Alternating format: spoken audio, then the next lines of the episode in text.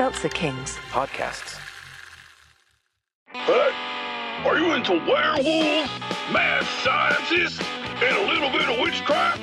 Then stay tuned for an all-new episode of Watch Corner. We're riding this train straight to the sun. Woo! Tune in to a classic episode of Watts Corner on the Seltzer Kings Network. Available on all podcast platforms.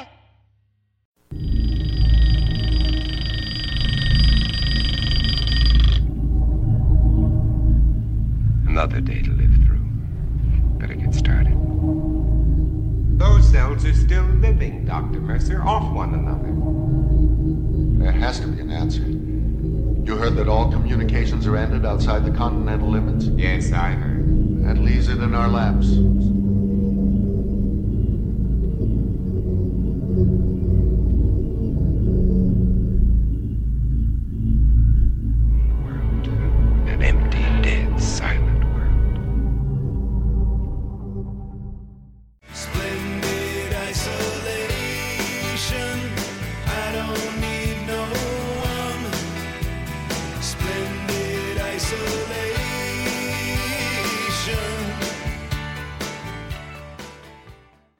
Hello, pod friends. Well, isn't this a surprise?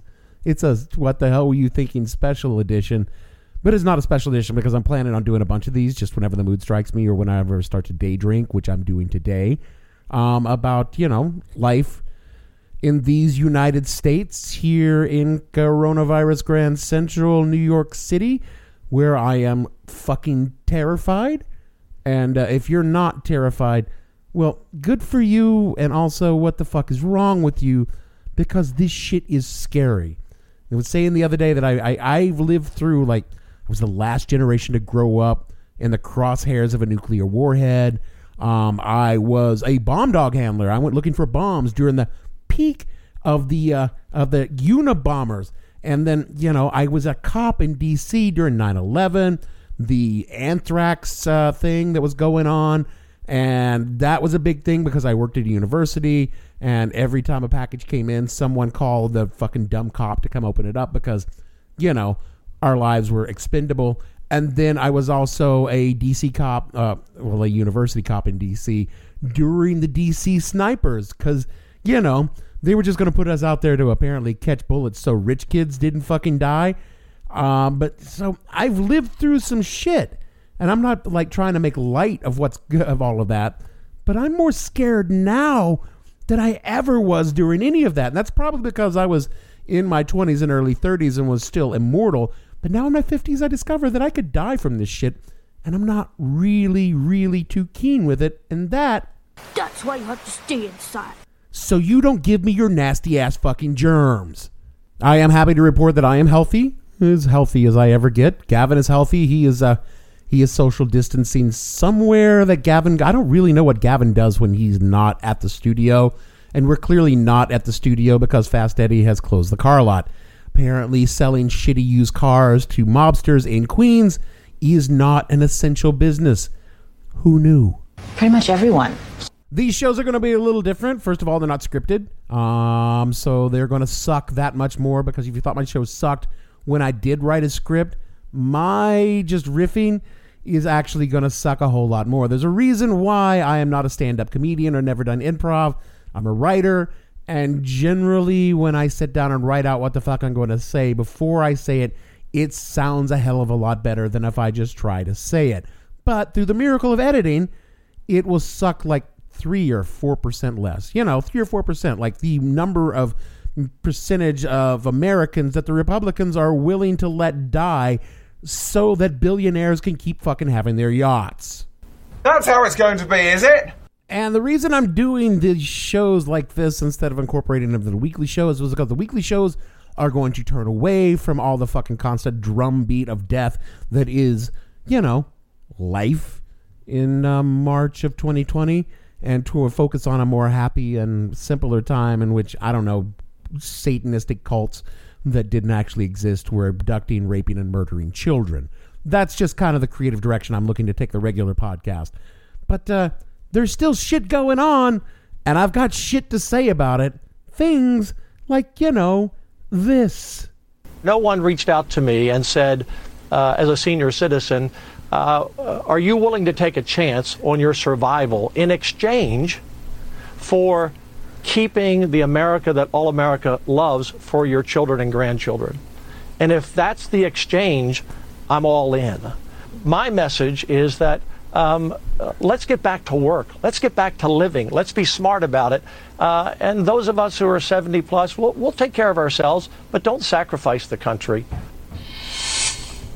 That was Texas Lieutenant Governor Dan Patrick on Fox News fuckwit Tucker Carlson, who I have to say was wearing a sh- expression that I guess if any human being I would consider shock and dismay because here was literally the lieutenant governor of the th- largest second largest state in the union saying, "Yeah, yeah, we can just kill the old people. It'll be fine.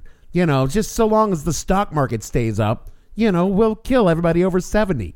Now, I haven't checked with my own parents, which are uh, Trump Americans, on their feelings about this, but we've been in some communication over the past few weeks, and they seem to be taking reasonable precautions against what they clearly understand is a deadly disease to someone like them that are in their 70s or more to the point that to people of a, of a like my grandmother who's in her 90s or my aunt who is young, younger than they are but still in a very vulnerable population. and they're not queuing up to be the first ones in the death pools to you know kickstart the fucking Dow.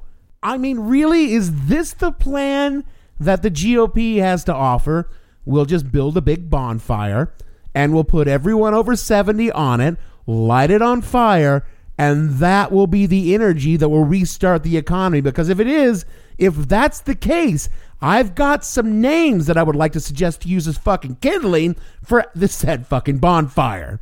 And of course, the dipshit in chief is freaking the fuck out as he watches the fucking stock market plummet and the economy grind to a halt, and his chances of reelection get smaller and smaller every fucking day. So now he's come up with this fucking great idea that maybe we should just blow off the expertise of everyone with a medical degree and go with Don's fucking gut and restart the economy in, you know, a couple of weeks. Not never mind the fact that people will still be dying. More people will be dying then that are dying now. But that's okay because, you know, he's got a real knack for these things. So everything will probably be okay. And what is even more infuriating is that somehow, somehow, his fucking approval levels are going up. What the fuck is going on in this country? Has the virus infiltrated the brains of fucking average people? Makes them think that this sycophantic jackass fucking dipshit is somehow doing a good job who sat on his fucking thumb and stroked his tiny pud for months when this was leading up to this and now he's like oh you know it's it's the chinese virus and we didn't have any, any clue He's, he was right there saying it every fucking uh, jesus my blood pressure is going through the fucking roof and that cannot be good for me in the time of coronavirus. Take it easy, Dave. Deep breaths. But there's not a lot we can do about that right now, is there? Sadly, no. I mean, we could have done something about that. I don't know, any time from 2015 up until I guess fucking right now, and we could actually remove him from the 25th Amendment. But no one's going to do that because no one has any balls. Oh god there are things that i want to say that would get me in trouble so i'm not going to say. All i'm just saying is again if there were a god which there isn't and i'm going to give you incontrovertible proof that there is no god or if there is a god then he's a prick donald trump has not fucking got this virus yet and he will never get this virus because he, there's no god I mean, any just and kind and loving God would smite his ass immediately with it, but he will never get it and will die, fucking, I don't know, probably two years after he's out of office in 2030 from heart disease or Cheeto clogs or fucking choking on a fucking KFC bone. I hate this fucking country right now. I should have fucking left when I had the chance.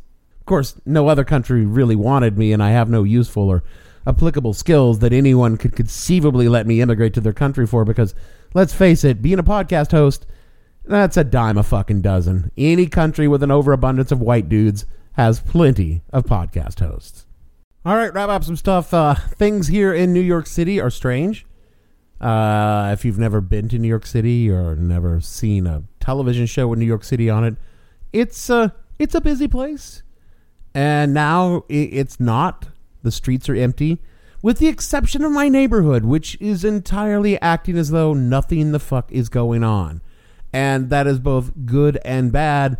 It's good because people up here do not panic and they take care of themselves. It's bad because eventually this disease is going to reach up here and it is going to fuck some people up. But we've got food in the stores, we've got liquor in the liquor stores. The barber shops did close. I'm a little shocked that that happened, but they did close. And all in all, we're safe. The cat pissed on my bed this morning just to remind me that she's not happy with me being here because my cat hates me. My cat hates everything, and she only hates me just a little bit more than she hates everything else. And when you're suffering with social isolation like this, you take what you can get. Uh, this is a pointless rant, and I'm just doing it because I was day drinking and it wanted to make me feel a little better. I will probably do more of them. Maybe I won't.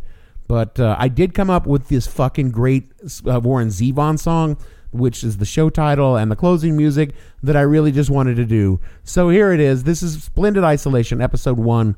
Um, I'm going to try and write something for the next time I do this because me and ad libbing, it's not good. It's not good. And I don't know. Maybe if Gavin was here, I could get angry at him and be more clever. Fuck, I miss Gavin. Stay safe, stay sane, stay healthy, and stay isolated. This is me, Dave Bledsoe, host of the What the Hell Are You Thinking podcast for Splendid Isolation, episode one. Can someone please come up with a cure because I don't know how much longer I can take this. I like staying but this is sucks. Sucks. We'll see you all next time. If there is a next time, and I'm not in a hospital on a ventilator.